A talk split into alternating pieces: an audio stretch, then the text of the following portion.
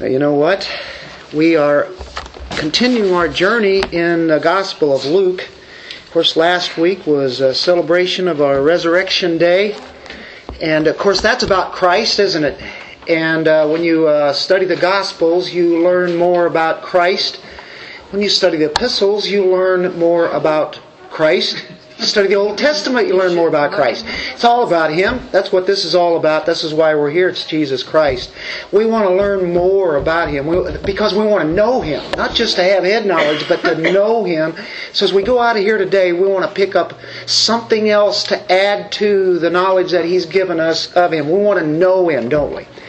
So, uh, you know, this this journey that is showing who Christ is through the Gospels. That's something to look forward to every week. I, uh, as I study through this, this particular section that we happen to be in every week, it's uh, it just renews uh, a fire in the heart for Christ. And uh, as we continue on with that, we see another glimpse of Christ. Does anybody know this secret? Jesus Christ believe in the doctrine of sovereignty. Mm-hmm. Did you know that? How'd you know that? Through the scripture, right? That's he really believed the absolute sovereignty of God. Jesus did. Of all the doctrines of the Bible, there is none as offensive as the complete, absolute sovereignty of God as far as the human nature is concerned. Because it means God can do whatever He wants to do. That's sovereignty. Total authority, total power. He can do anything that He wants. And it will never be contrary to His nature. He will always do that. that. That's a tough one to believe if you have just human nature. Human nature could actually say God is great, God is just, God is good, God is merciful, God is love, God is gracious. Human nature can even say that. But when it comes to passages where it says, He has mercy on whom He will have mercy, that He gives no account of His matters, that it is not of Him who wills, nor of Him who runs, but of God who shows mercy. That's right out of Romans 9. These are truths that natural man cannot stand. They do not like that kind of thought of who God is. So we want to have it in our own minds. Whether somebody would like it or not, the sovereignty of God is a doctrine. It is clearly revealed throughout all of Scripture.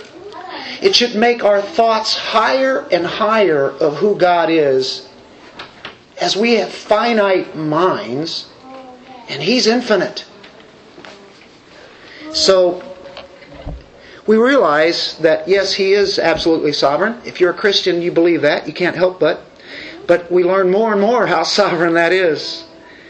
Sometimes you wonder why there are certain family members that have been converted, and maybe other family members who are not converted. They heard the same gospel.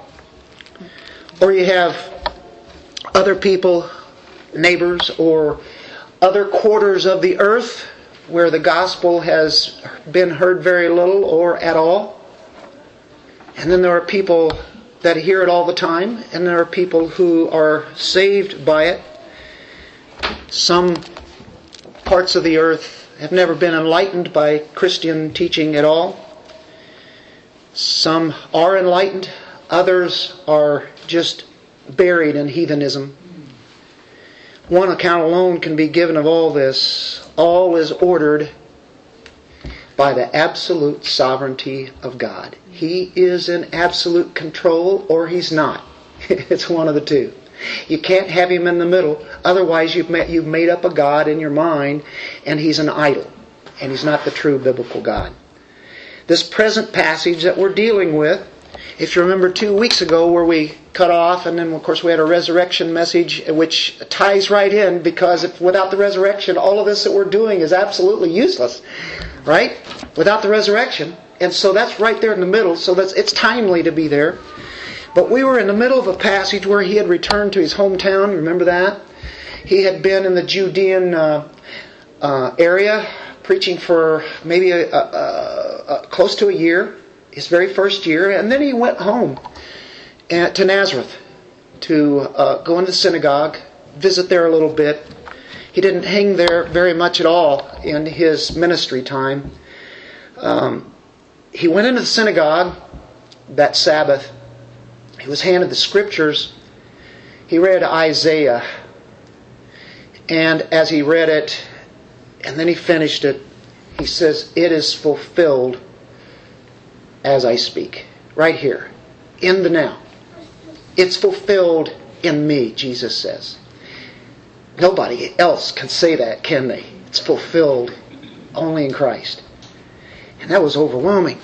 Matter of fact, he said, The Spirit of the Lord is upon me because he anointed me to preach the gospel to the poor. He has sent me to proclaim release to the captives and recovery of sight to the blind, to get to set free those who are oppressed to proclaim the favorable year of the Lord. And that's what he read. He spoke about it. People were kind of awed. Matter of fact, they were more than awed. I mean, they were just amazed. Never had they heard this kind of preaching, this kind of voice that has come on the scene, and he's one of their own. They start thinking about, ah, how can this be? This, this, we, we saw him grow up. We know about him. And what, what, what's the deal? We've been hearing some stories about him doing miracles. In Capernaum, not too far away. Down in Judea, he did miracles. Are those true? Is that, does that really happen? So, anyway, he speaks to them like nobody had ever spoke. He taught them. But yet Jesus knew what was in every man's heart he knew really what they were really thinking. That's a tragedy of it all. As they're saying how sweet it is to hear what he's saying and being amazed, he knows exactly what they're thinking and what they really want. And he knows exactly what he's going to do this particular day.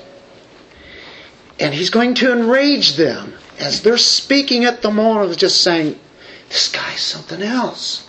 He's amazing. They would turn from a wonder into outrage. Such a rage that would get them furious. So furious that they want to kill him. What was it that Jesus said?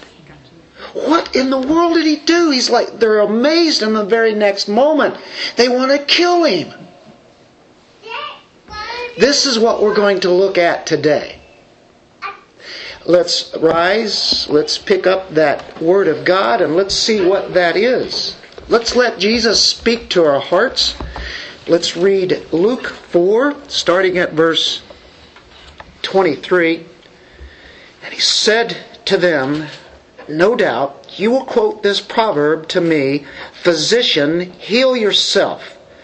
Whatever we heard was done at Capernaum, do here in your hometown as well. And he said, Truly, I say to you, no prophet is welcome in his hometown. But I say to you, in truth, there were many widows in Israel in the days of Elijah.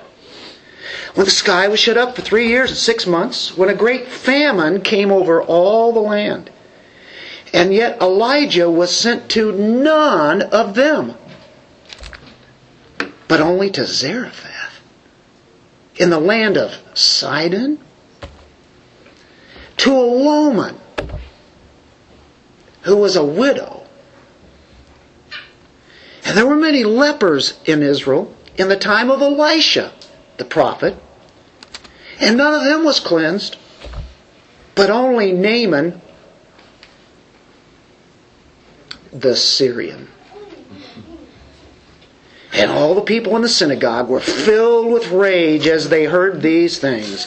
They got up drove him out of the city, led him to the brow of the hill on which their city had been built, in order to throw him down the cliff. But passing through their midst, he went his way.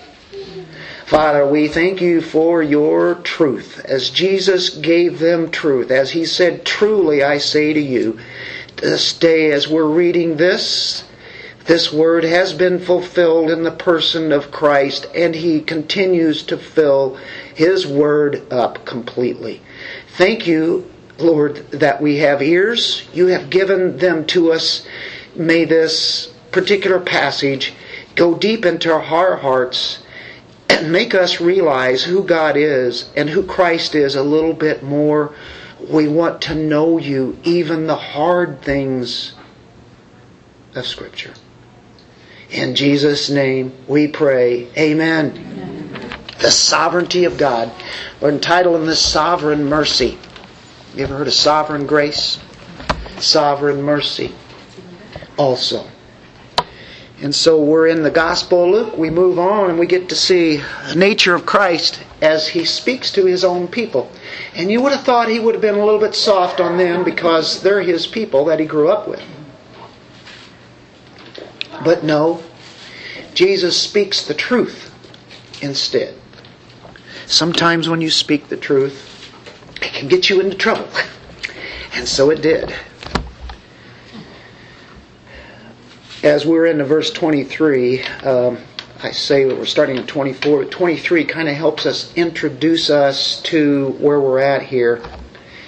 Like we say, his ministry had been in Judea. He comes home, comes home to Nazareth. The people are going, "Wow, what, what? I've never heard anything like this. This is this is truly astounding." You know, I've heard about the miracles and everything, and I don't know if I believe all that. That you know, his claims that he's the Messiah. He's already claimed that. He's claimed he's a Messiah because he said the Spirit of the Lord is upon him, and he anointed me. Anointed is Mashiach, Messiah. That's the, the word in the Hebrew to preach the gospel to the poor, to the captives, to the blind, to the oppressed. And they're hearing that. Now he's saying that the people there are there. I don't think they catch that. Or they want they don't want to agree that they're poor and they're blind. They don't want to agree that they're really needy. You know what?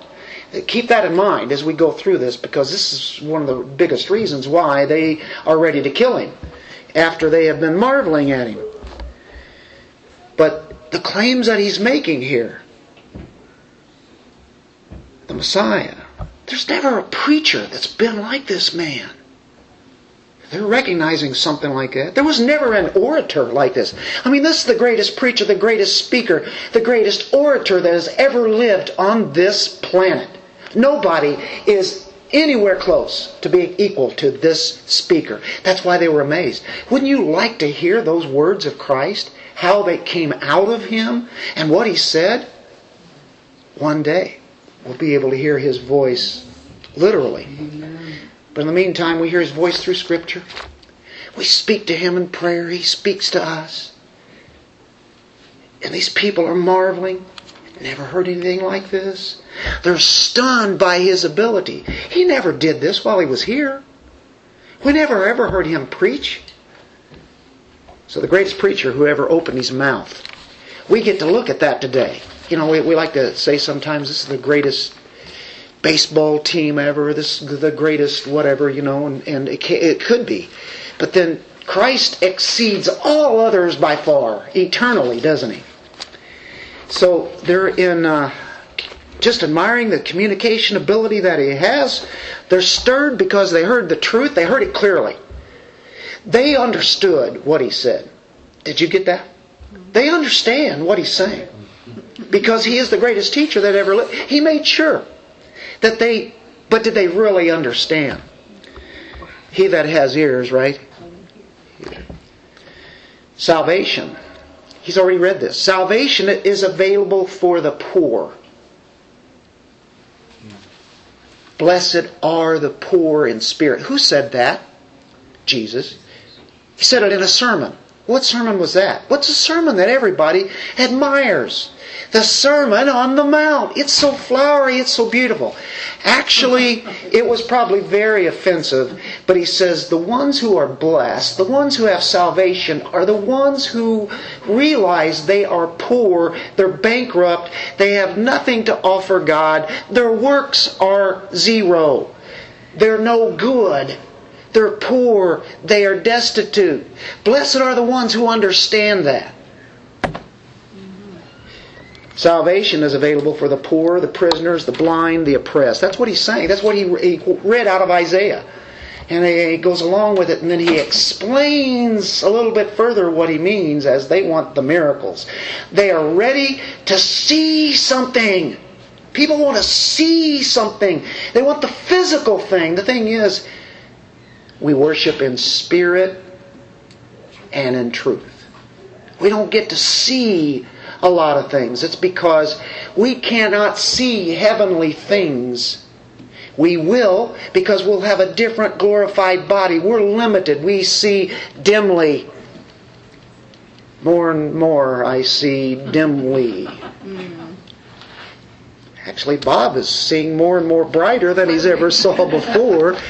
He, you know, he, he got that surgery and he's over there playing stuff, you know, that I had never heard. And I go, wow, and he's singing and being able to see the words and everything. And he picks up books and, and, and reads them now. He goes, you can see. God is good. God is good. Blessed are the blind, because God will give you sight of who He is, right? The poor, the blind, the oppressed, the prisoners, the people had heard Jesus speak in their synagogue. They heard about the miracles in Capernaum. They're ready to see the show. Okay, he's talking about this. I can't wait. We want to see it. We're your people above all people. You will show miracles galore now, won't you, Jesus? We want to, we want proof to make sure what we've heard is really true. Uh, you know, Satan tried that kind of a deal before when we studied the temptations. You know, look what he offered him, you know. Well, thing is here, he's one of them. He'd become famous. They want to see the spectacular. Well, he knew exactly what they were thinking. He knew what was in their minds. He doesn't hear them say, if you look back in verse 23, it says, All were speaking well of him and wondering at the gracious words which were falling from his lips, and they were saying, Wait a minute, is, isn't this Joseph's son? Joseph, the carpenter, you know, humble people, Joseph, Mary. Uh, by the way,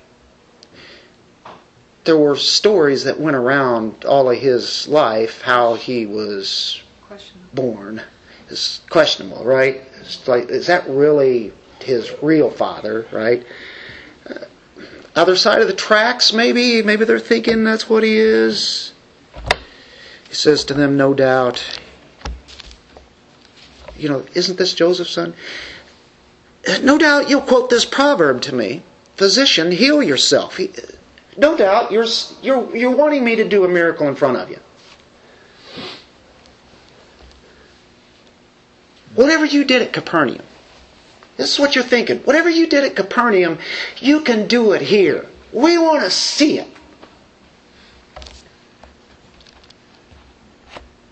You want me to do it in your hometown. And he said, Truly I say to you, no prophet is welcome in his hometown. Well, what do we have here? Jesus is saying, to believe me, you have to see it. Faith is not seeing. Faith is just trusting when you don't see it. When things aren't going your way, you're still doing what? Trusting in God. But I don't see it. I don't feel it. That is the natural man. The natural man wants to feel, he wants to see it. Faith comes by hearing, hearing by the word of Christ. We believe him, we trust. That's what he wants. They're not believing in him. He knows what's in there. They're really not believing in Him. If, if we're going to trust you, we have to, just like a physician, we want some proof that you can actually heal people or that, you can you can do something for the sick. If you're really a doctor, then practice it, right? That's the uh, idea that he says. That prove your claims. You've made claims here. Now, can, can, can you prove it? We're amazed at what you said. Now, now prove it. You did these in Capernaum. If that's true, do it here. In order that we could believe in you. That's where this is really pointing at. They took offense, though, as he gets into the very substance of his sermon. He's going to draw from the Old Testament, which is really their Bible. There wasn't a New Testament written at the time.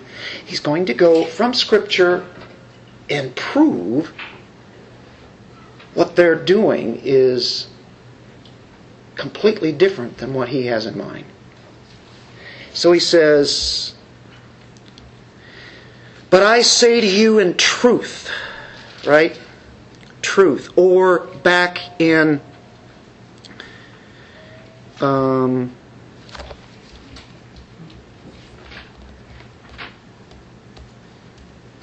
says 24, Truly I say to you, no prophet is welcome in his hometown. Then he's going to say, But I say you in truth in 25. So in 24, truly, I say to you. Now the word there for truly is the word that we use all the time, Amen. Amen means true. What you're doing is you're, you're agreeing. Amen. True. This is truth, right? I solemnly assure you. This is what Jesus says. Truly, truly, I solemnly assure you. Amen. He's telling this. I'm telling you the truth. This is really true. can we can we make it any more clear, right? I am telling you something here that is absolutely true. So here we go. That's what he starts off with. And of course, whenever he says, uh, no doubt you'll quote this proverb, the word there for proverb is kind of interesting. Uh, the word is parabole. Parable. Parable. Hmm. Parabole, to bale, throw, para, parallel, alongside, to throw alongside, this, this parallel or this parabole. It has a broad meaning, though, and it can improve, uh, include proverb, which is what he's saying here, or an axiom. Uh, some kind of like a, a principle, a, a truth. so that's what he starts off with. This proverb that everybody knew. He'd always get on the level of people. Did you ever notice that? They were very uh, agrarian in their society. Many of them were farmers, so he would appeal to the, the soils, right? And uh, throwing the seed. Or people who were fishermen. Then he would speak in that way. He says, I'll make you fishers of men. You're fishers of fish right now, but I'm going to make you fishers of men. Now he gets right on the very level that they can understand. Only thing is, as simple as he can bring it forth, people still can't hear him, what he's really saying. And it takes the Spirit of God to be able to do that, doesn't it? We can't get on spiritual levels, even as basic as it seems. But then you become a Christian, then all of a sudden, have you noticed those things make sense? Whereas before they didn't. So you wonder why people don't do things and don't react the way that Christians are thinking. And if they're not Christians, don't expect them to think and do the way that Christians do. Because they're going to do what the natural flesh does. And he'd say, well, can't they, can't they do this? Can't... Not really. They're not on the spiritual level. So, that is the idea, but that Jesus is trying to do, though, and uh, whenever he says um, dektos or uh, welcome, he said, and truly I say to you, no prophet is welcome in his hometown. Dektos welcome, accepted, received. Come, see, you know, to, to gather around someone, you know, and, and to bring them in, to put your arm around them, receive them. No prophet has really ever been welcome. Not only his hometown, but the whole area of where he's been prophesying. Why is that? Why aren't they welcome? Because maybe it be that they speak truth. People don't want to hear truth if they are not led to hearing the truth and living out the truth. So that's why many of them were stoned and killed and sawn un- under. By the way, familiarity breeds contempt. When you go away, uh, used to play in bands, and it was funny when you'd go out to places where they had never heard you before. It was like, wow, they were, you know, they were so amazed. People coming up, man, where'd you guys come from? What? Wow, you guys are something else. You come back home, you do it, and they just expect you to, you know, to do what you do. You know, you don't hear any. The, the thing is, is that familiarity breeds contempt. You get so used to people that what they do special, you, you know, it's no big deal. So what? Or jealousy, right? More often than not, it's it's jealousy, and that's just the natural self. Now. Um, Jesus understood the Bible. Jesus is the Word, after all, isn't he? He knew the Old Testament history. He knows how repeatedly God's messengers and prophets were rejected. All over the Old Testament, they were rejected one after another after another. They spoke God's Word. And this continues to go on in the New Testament as we look at the account of Luke. Let's just go through Luke just for a little bit. Luke chapter 11, verse 49. Here's Luke speaking about this as he is speaking about this in Luke 4. We're, we're thinking of, of prophets here, right? And them not being accepted in the area where they speak. Luke 11:49 says, For this reason also the wisdom of God said, I will send to them prophets and apostles. People who had direct revelation from God, who spoke it and it was written down. We have it today. Some of them will kill and some they will persecute. Wow, really? People of God who spoke His word? So that the blood of all the prophets shed since the foundation of the world may be charged against this generation.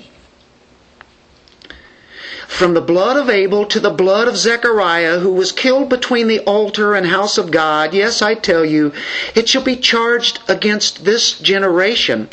Woe to you, lawyers, for you have taken away the key of knowledge. You yourselves did not enter, and you hindered those who were entering. Woe to them who did not listen to the prophets and killed them chapter 13 of Luke at verse 32.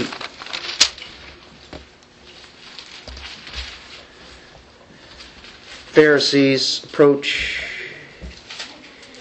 said to him, said to Christ, Go away, leave here, for Herod wants to kill you. Verse 32, and he said to them, Go and tell that fox, Behold, I cast out demons, perform cures today and tomorrow, and the third day I reach my goal.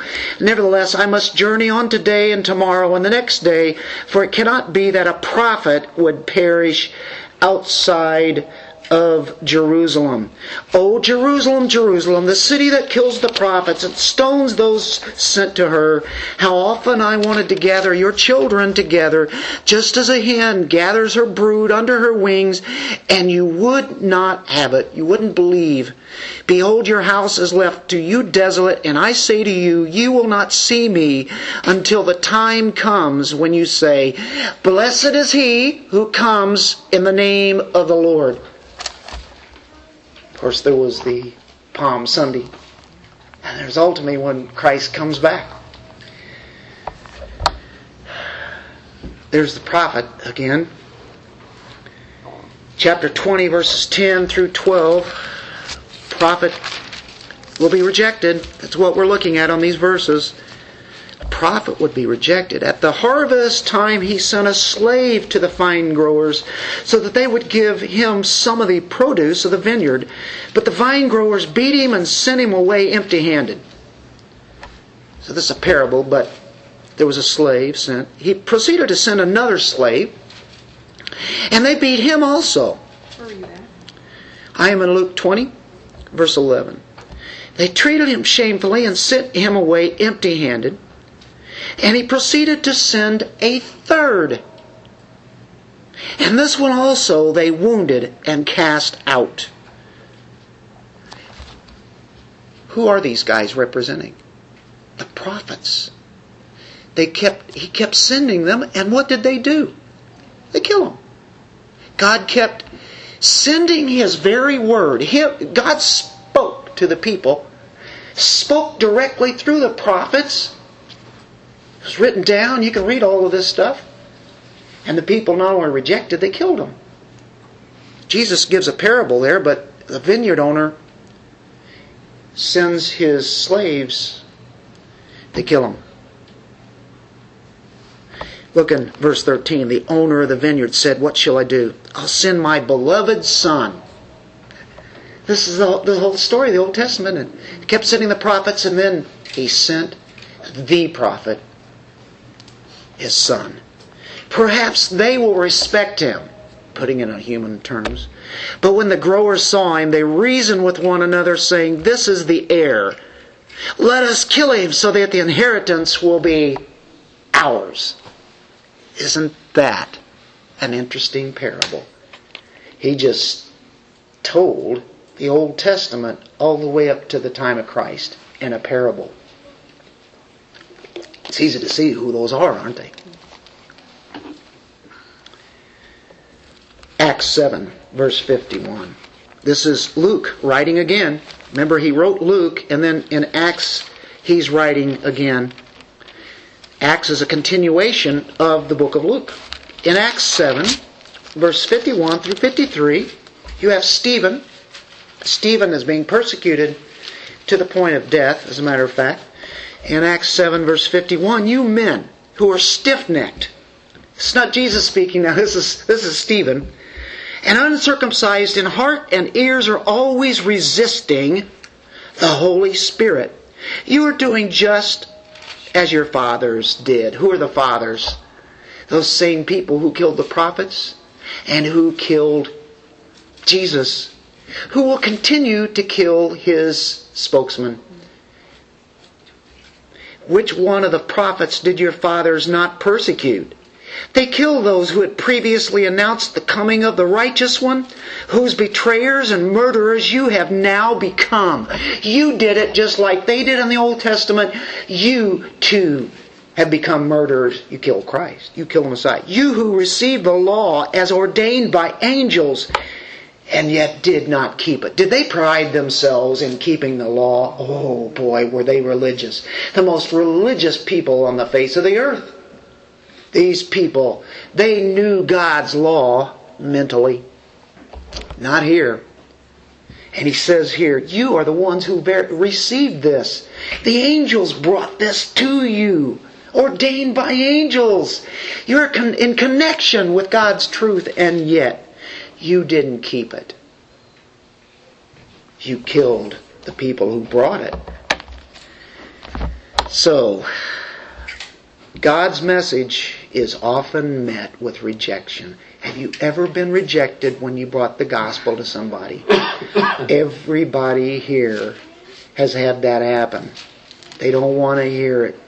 Sometimes you already know they don't want to hear it. Matter in fact, it's it's going to just go right over their heads. They don't get it. They don't want to get it. Unless God opens their hearts. Many in Israel in the time of Jesus' ministry are going to fit right into this tragic mold they did. At this point, Jesus makes a brilliant turn here, a transition, I guess you could say. It's going to back up what he is saying when he's saying, I know what you're thinking. And that's what we've just now covered about all this. And then this deal about the prophets and not being welcome. You get that? That's where we're at here in Luke 4. Now let's go back to Luke 4. He said, Truly, I say to you, truly, no prophet is welcome in his hometown. We looked at the Old Testament passages and we looked at uh, the book of Acts there. We looked at the, the, the Gospel of Luke, right? What a transition. He said, I'm going to use two individuals of prophets. I'm going to use Elijah and I'm going to use Elisha and who they went to. That's who I'm going to use here, he says. But I say to you in truth. What does that mean? He's telling the truth. You, that means you better listen. You better let. This is truth. Anytime truth is presented, be all ears, right? So, there were many widows in Israel in the days of Elijah. When the sky was shut up for three years and six months, it didn't rain for three and a half years. For how long? Three and a half years. When it doesn't rain here for a few months, you know, you start hearing it, you know, how dry we're getting. We're in a drought, which is true, you know, that can be. Uh, that's a few months. Maybe almost a whole summer you can go and, and have a drought. Maybe even through the fall, through the winter. Been, been pretty well a drought through the winter, really, here. It's, it's been pretty dry. Three and a half years. I've never gone through a three and a half year drought gone through like one one season and you'd have a little bit of rain and then the next year it would be kind of dry but there would be some rain. You know it's not a desert. Started feeling that way but not like this. And yet elijah you know famine came over all the land and yet elijah was sent to none of them. He's talking about the widows. He was not sent to widows in israel. Uh, people were dying. Men were dying. Husbands were dying there could have been wars and things going on, and there was. You know, of course, Syria, right there, their, their neighbor. Uh, are you guys familiar with Syria? Have you seen them in the news lately? they're still at it. They're, they're still at it.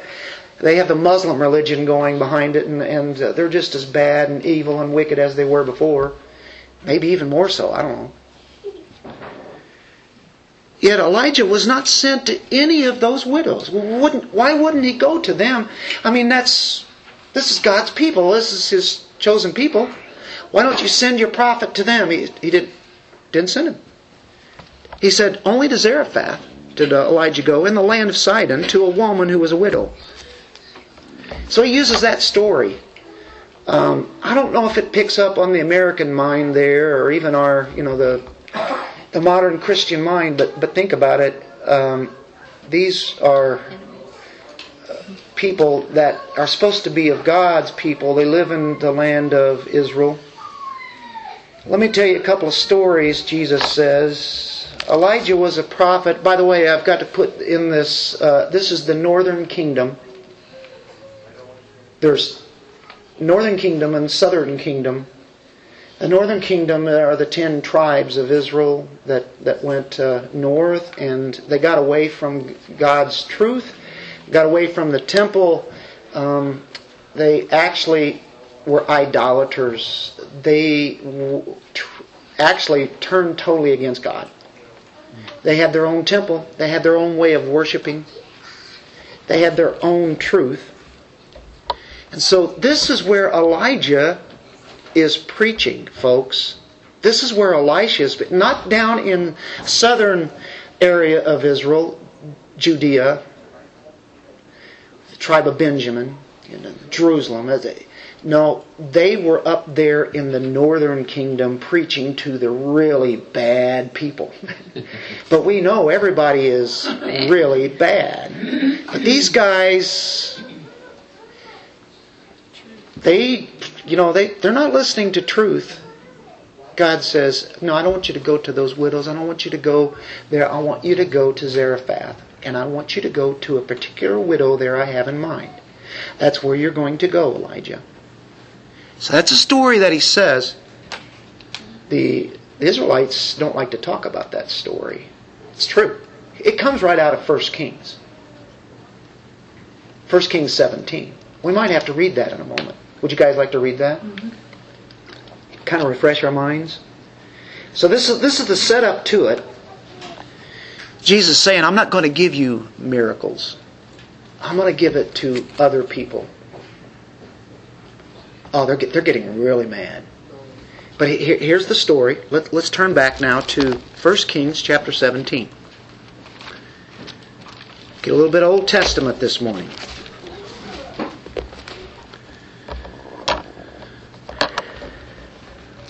We're going to pick it up at verse 8. Now, Elijah is living during the time of King Ahab.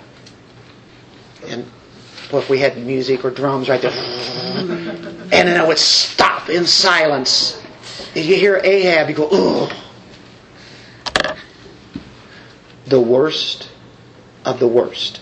None of the kings in the northern kingdom were any good. Did you get None. Not one. None. They were all evil, all wicked. Very evil, very wicked. This man was beyond them, as it says in 1 Kings 16. Now, you getting the picture? This is where Elijah has been ministering. And here comes verse 8. Then the word of the Lord came to him. Don't you like that? The word of the Lord. Do you like to hear the word of the Lord? What was it? Arise, go to Zarephath, which belongs to, he emphasizes this, Sidon. That's really, ooh, if you're from Israel. Everybody go, ooh. And stay there. Behold, I have commanded a widow there to provide for you. So he arose, went to Zarephath, Zarephath, and when he came to the gate of the city, behold, a widow was there gathering sticks. He called her and said, Please get me a little water in a jar that I may drink. Uh, really? Give me some water? This, this is the drought, folks. As she was going to get it, she's going to get whatever little water she has. He called her and said, Please, bring me a piece of bread in your hand. She doesn't have hardly any left. But she said, As the Lord your God lives, I have no bread, only a handful of flour in the bowl and a little oil in the jar. Behold, I'm gathering a few sticks that I may go in and prepare for me and my son that we may eat it and die. Does that mean it's poison? No. This is the last meal that they're going to have. It's very little. That means some days later, they're going to die. This is it. This is the last meal, and so you want me to give this to you. Elijah said to her, Do not fear.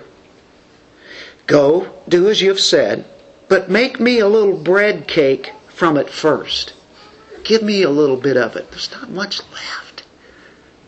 It's very little. You give me some. Sounds selfish, doesn't he? Make me a little bread cake from it first and bring it out to me, and afterward you may make one for yourself and for your son. For thus says the Lord God of Israel. You know what? She believes in this God.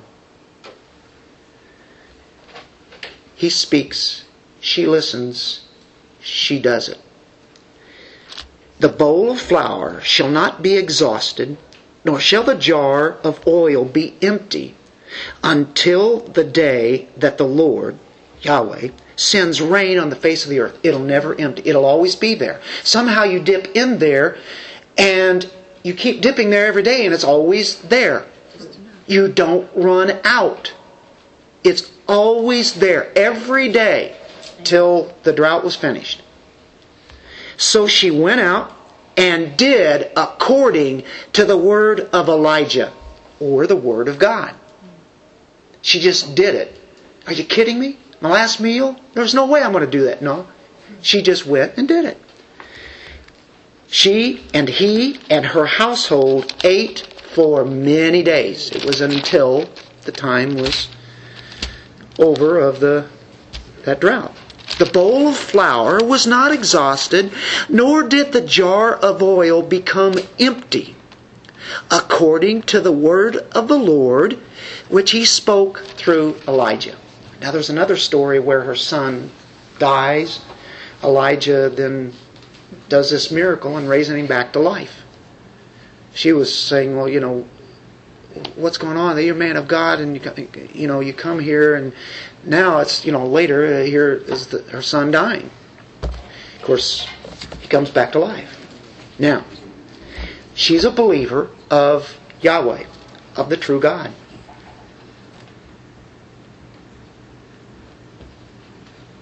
She's a pagan.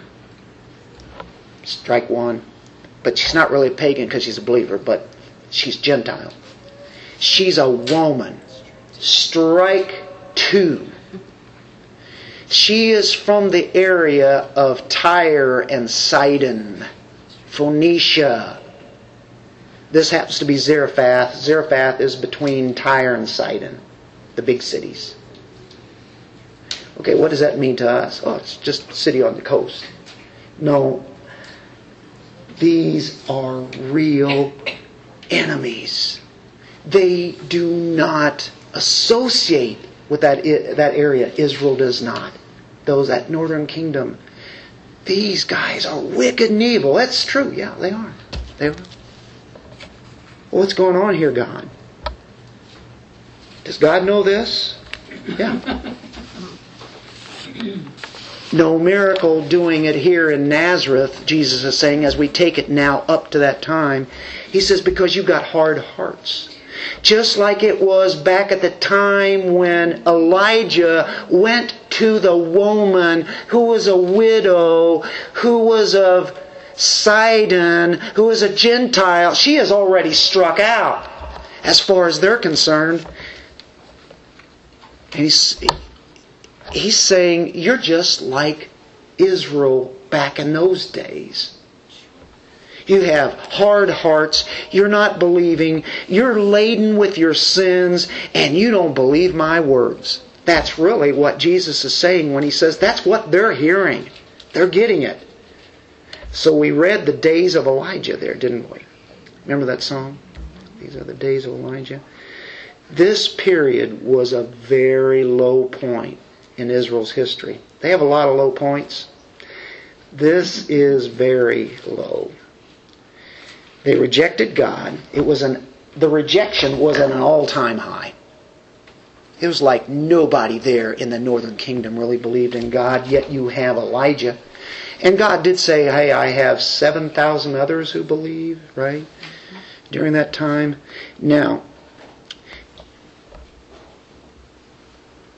they were into idolatry. They were unfaithful. If somebody said they believed in God, what would they say? Yes, I believe in God.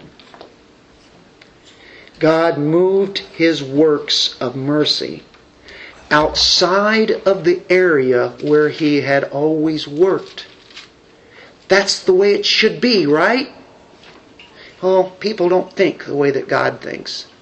And he says, I'm going to move this out of this area to a land where there are pagans. So we don't understand the culture as much as we should. We ought to know that there were many widows of Israel at that time. God doesn't send Elijah to those widows. Who does he say? A, a widow who's a Gentile. We're uh, in the ministry of somewhere, you know what, uh, eighth centuries back before Christ. Uh, there were many widows. Okay, now during that time, there's a king, King Ahab. And of course, if you were in a theater, you go boo, because he's the worst king, really, amongst all the worst kings. He's the worst of the worst. He had married a woman who was not of Israel, and her name was Jezebel, and everybody would go, boo. Have you ever known anybody to name their baby Jezebel?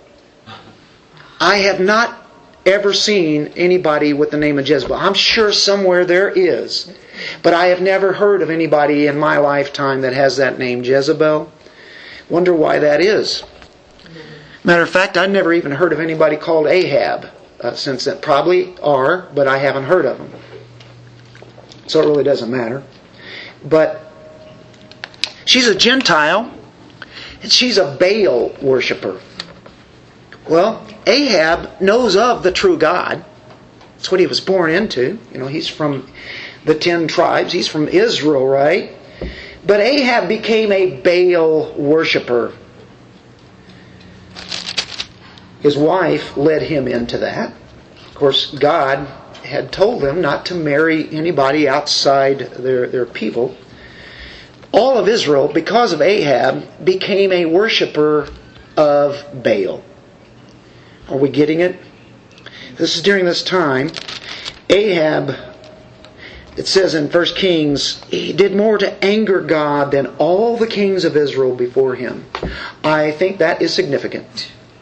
He was a wretched, wicked king who worshiped Baal. He had a wife who was uh, the one who led him into worshiping Baal. He led all of Israel to worship Baal. So here's Elijah now in the midst of this situation. The whole nation is worshiping Baal. There are many widows So it came time in Israel, they are absolutely apostate. Worshipping Baal, they turned from the true God, they're worshiping false gods. There are many widows. God sends a judgment on Ahab, sends a judgment on the Israel, and they had a three and a half year drought. That's a pretty good curse, isn't it? So he sent to Zarephath, Elijah is. Zarephath is the land of Gentiles to the land of Sidon to a woman who was a widow there. Like we said, she strikes out on every matter. She needs to be sent back to the bench, sent back to the minor leagues, and maybe even out of baseball entirely, right? We're using the strikes. She, she is of no value to them. Uh, this is far worse than they can imagine. Uh, but to go to Sidon, that is just unthinkable. God sending a prophet to Sidon. How could God ignore the Jews? How can He do that to us, right? He did it. How could He possibly send a prophet to go minister to a Gentile woman widow when we have all the widows? Here you have this king here by the way, let's learn a little bit. Of, we know a little bit about Jezebel. How about her father? Well, he was a Baal worshiper. He taught her to worship Baal. Matter of fact, he had a name by the name of Eth Baal. And that means Baal is alive. He renamed his name to Baal is alive. This guy was a wicked man. He had murdered his predecessor. He was a king, by the way. By the way, he was also a priest. He was a priest and a king. He was a priest in the temple of Melkart and Astarte. And those are definitely uh, deities in the Baal worship. This is the most wretched thing imaginable king, but also a priest and serving in the temple. And so that's her father's. So you can imagine what she's like, and, and of course, just the name Jezebel, and, go, and then Ahab, Ugh. and you have Elijah out here, and he's been prophesying, and nobody is really listening. Although God has his people, God sends Elijah in the midst of all the famine over to Zarephath, and this is a widow who believes in the true God, a widow in the midst of pagan ungodliness that is going there, a godless era. She believes in the true and living God. And this prophet of God goes to her this whole deal with the food supply and how Israel goes, or Elijah goes about this is incredible, isn't it? This is all I've got, but she's willing to go ahead and do that. And, she says, even even at that, what it's only one meal.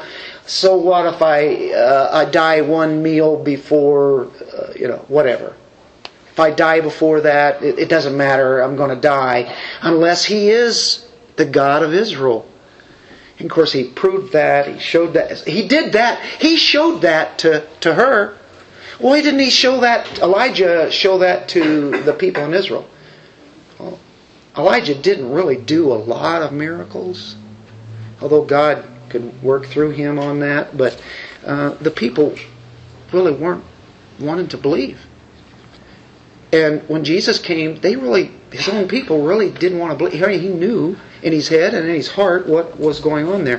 He knew that they wouldn't say this. We are destitute. We are in poverty. We are desperate. We are needy. We need you to save us. We're desperate. We're bankrupt spiritually. That's what they needed to really say. They needed to become humble. She made the, the cake and the prophet ate it. The barrel was never empty. Supernatural working that he did there with this widow who was not of Israel. And so he's saying, it's almost like he's saying, let me tell you something, you Jews. You may be part of Israel. But just because you're a part of Israel and there's a certain blessing that you've had, you've had the covenants, you've had the Word of God brought to you like nobody else has, and you are taught about the Messiah, and, and you're looking to the Messiah. But I want to tell you this. God will save an outcast Gentile widow who admits her spiritual destitution before he'll ever save you mentions this story is enough. He has one more. This is Elisha. In 2 Kings chapter 5.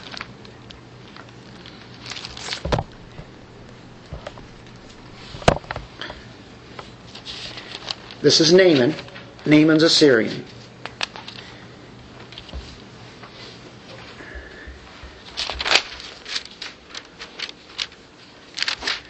Verse 1 Now Naaman, captain of the army of the king of Aram, was a great man with his master and highly respected because by him the Lord had given victory to Aram. The man was also a valiant warrior, but he was a leper. Get that? A leper. Now the Arameans had gone out in bands and had taken captive a little girl from the land of Israel, and she had waited on Naaman's wife. She served her. She said to her mistress, I wish that my master were with the prophet who is in Samaria then he would cure him of his leprosy. This is Elisha. Naaman went in, told his master, saying, Thus and thus spoke the girl who is from the land of Israel. Then the king of Aram said, Go now, I will send a letter to the king of Israel. He departed, took with him ten talents of silver, six thousand shekels of gold, ten changes of clothes. He brought the letter to the king of Israel, saying, And now, as this letter comes to you, behold, I have sent Naaman, my servant, to you, that you may cure him of his leprosy. When the king of Israel read the letter, he tore his clothes and said, Am I a Am I God to kill and to make alive? That this man is sending word to me to cure a man of his leprosy?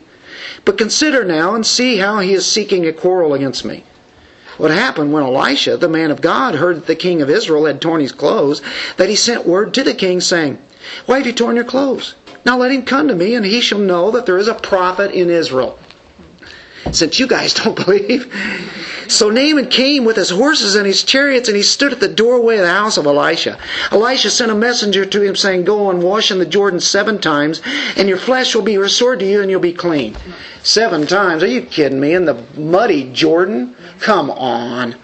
Why, why, why would he do that? But Naaman was furious and went away and said, I mean, he's a prideful man. He says, No way I'm going into Israel's dirty, muddy river seven times. That's ridiculous. It says, Behold, I thought, he will surely come out to me and stand and call on the name of the Lord his God and wave his hand over the place and cure the leper. A big show.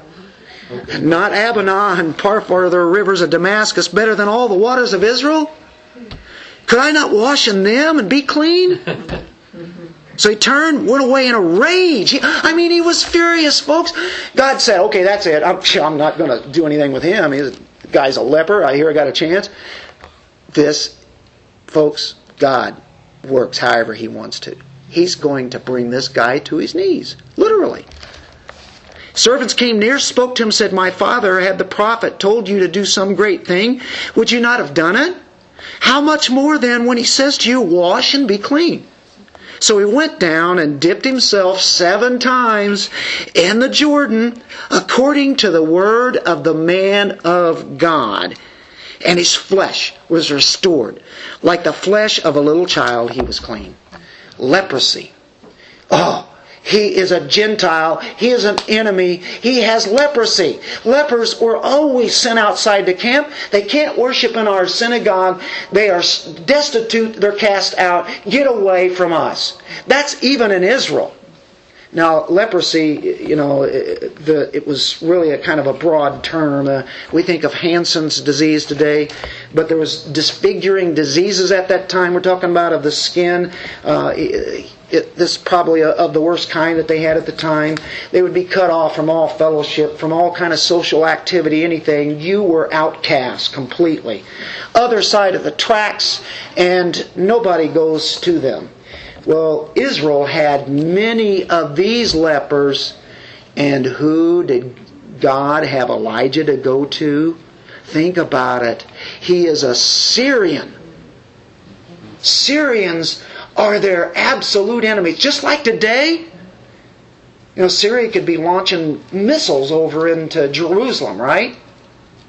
Or getting ready to, what have you. You know, we know Syria is not on the side of, of Israel. Well, they've always been enemies. And this is the same Syria. He's a Syrian general. Wow. And God is going to go to him? He's not even a believer. He's going to make him one. That's what God does. He's in the business of saving people that you would never think would deserve it. By the way, nobody deserves it. This blows the people's mind. Syria. Matter of fact, they had been raiding Israel, coming over into their land, breaking the borders, coming in, and just doing whatever they wanted to do. It was a constant thing. Guess who was leading in that? This man. they would take prisoners back to Syria. One of them happened to be a servant, a slave of, of, uh, of him and his wife. She helped his wife. And uh, so he took this girl. She had a great attitude. She really did. She knows about his leprosy and says, Hey, you know what? I got an idea. I know this man of God over, you know, in, in Israel. And I, I'll tell you what, he is a man of God. He can heal your leprosy. She had quite a belief, didn't she? God can heal you. You know what happened? Well, God humbled him, didn't he? Somebody used this uh, title of a sermon called Seven Ducks in a Dirty Pond duck, duck, duck, duck, dirty pond. Go over there in this dirty river, duck yourself seven times. How humiliating for a man of dignity, even though he has leprosy. He is a noble, dignified man. He is a general. I beg your pardon. Go dump yourself seven times into the Jordan River over there in Israel. So it goes back. The servant says, Well, better a dirty river and a clean Naaman. Sure enough, if you have no relief, you have no cure, there's no healing, you only have the true God of Israel who can do this. Okay, I'll do it. Here's the answer right here I'm a leper, and I can only depend upon this true God of Israel. Okay, now you're in the synagogue. Let's go up to the time of Jesus now. This is not going well. Those people who were just cheering for Jesus a few moments ago are absolutely, he did it. He, nobody speaks about 1 Kings 17 and 2 Kings 5. No, shh, don't even talk about that. We don't hmm. recognize this. A widow from Jezebel's hometown. She, look what he did there. We're, we're worse than a Syrian general who's a Gentile, who's a leper. This is absolutely intolerable. The people are ready to kill. A few moments before, they were ready to make him king. Just a few words of truth. Truly, truly, I say to you. Of course, the irony is that though they saw themselves as basically good, they were very religious folks in the synagogue, weren't they? They went to synagogue every Sabbath. They were so angry at Jesus, his message convicted. And all of a sudden, the people don't like a sovereign God. They don't like that he can have mercy on some and not mercy on others when they deserved the mercy. They were good as long as no one confronted their true heart, their true condition, and he went right inside the heart. He went right exactly where they needed to get it. These stories offend people today in the same way. And when you say that God chooses his he has the elect out of his own sovereignty and he chooses whom he wants to choose, people get extremely offended. It's only biblical. It's all the way in the Old Testament, throughout the New Testament. First, they were offended because the stories clearly teach that God sovereignly chooses those on whom He bestows His mercy. No one can demand His grace because we're all undeserving sinners. If God chooses to go outside Israel and bestow His blessing on a widow in Sidon, which is dealing with the, the Gentiles, pagans, or a general in Syria, and withhold His blessing from those chosen people in Israel, He's free to do that, isn't he? The people hear this and say, No. No, he's not. It's not the kind of God I want. That's what I hear today, too, when you talk about God being in his nature that he is. That's not fair. If he chooses to show his mercy to some, that's his prerogative to be the sovereign potter. That's what Romans 9 is about to show mercy to some and to others not. He has mercy on whom he desires and he hardens whom he desires. Romans 9:18. The proud man cries out what? That's not fair. And the answer is God, who are you, O man? Who answers back to God? Who are you to question him? This doctrine was so offensive. The religious people think that they are deserving of God's blessing. We never deserve God's blessing. What reason do we have that we would deserve God's blessing? But by God's grace, He chooses some and not others. This story right here shows it. And I know some people can say, I'm mad at this. I can't, I do not believe that. Okay, then you don't believe the Old Testament. You don't believe Jesus, who mentions this and uses it throughout the New Testament, and we don't believe Paul and the rest of the epistles all the way through Revelation. We don't believe it. The second reason is he bestows his blessings on pagans as well as the religious. I'm really something because I'm one of God's chosen people. No. That should humble us. That really puts us in a position of saying, I don't deserve anything. I deserve the worst of hell. This is what I really am. I'm away from God. But you know what? Because of what Christ does, He makes it totally different. But we were spiritually destitute. We were bankrupt before God. We cannot buy our way into heaven. We cannot do anything to please Him. We can only receive from Him.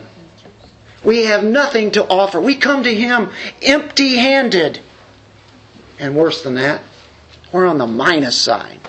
We don't deserve it. And that is what grace and mercy and love means so much to us. Because when we really realize that, yeah, I'm, no matter how religious I am, no matter how good I am, it's never good enough. It never will be good enough. We're blind. We're beggars. We're from the kingdom of darkness, unable to free ourselves from the wicked ways. Before we had Christ, He opens our eyes. These people are so angry. He's insistent on the fact that they humble themselves.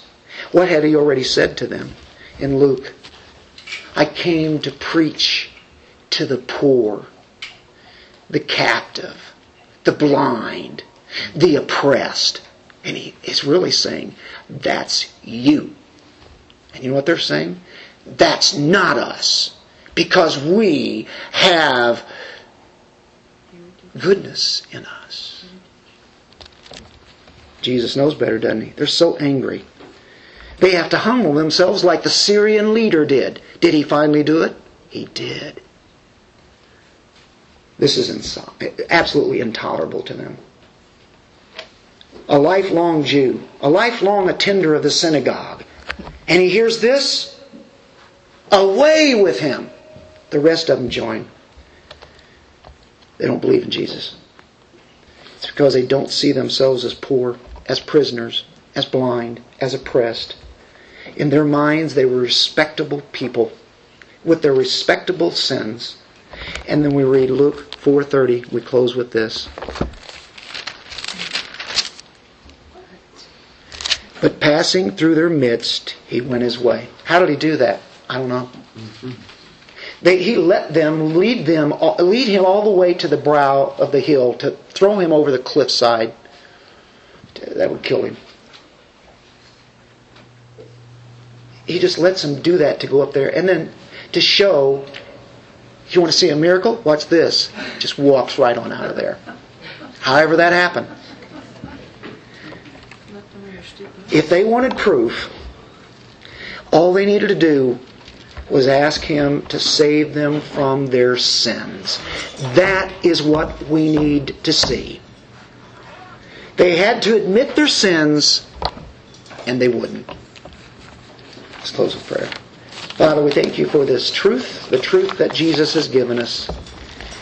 Thank you, Lord, for your sovereign grace. You can do anything, any way that you want it, and it's always right. Have that in our hearts always, that you can do whatever you want, and you can, and it says in Romans that you will work all things together for good, for good to those who love you and are called according to your purpose. In your Son's name, amen.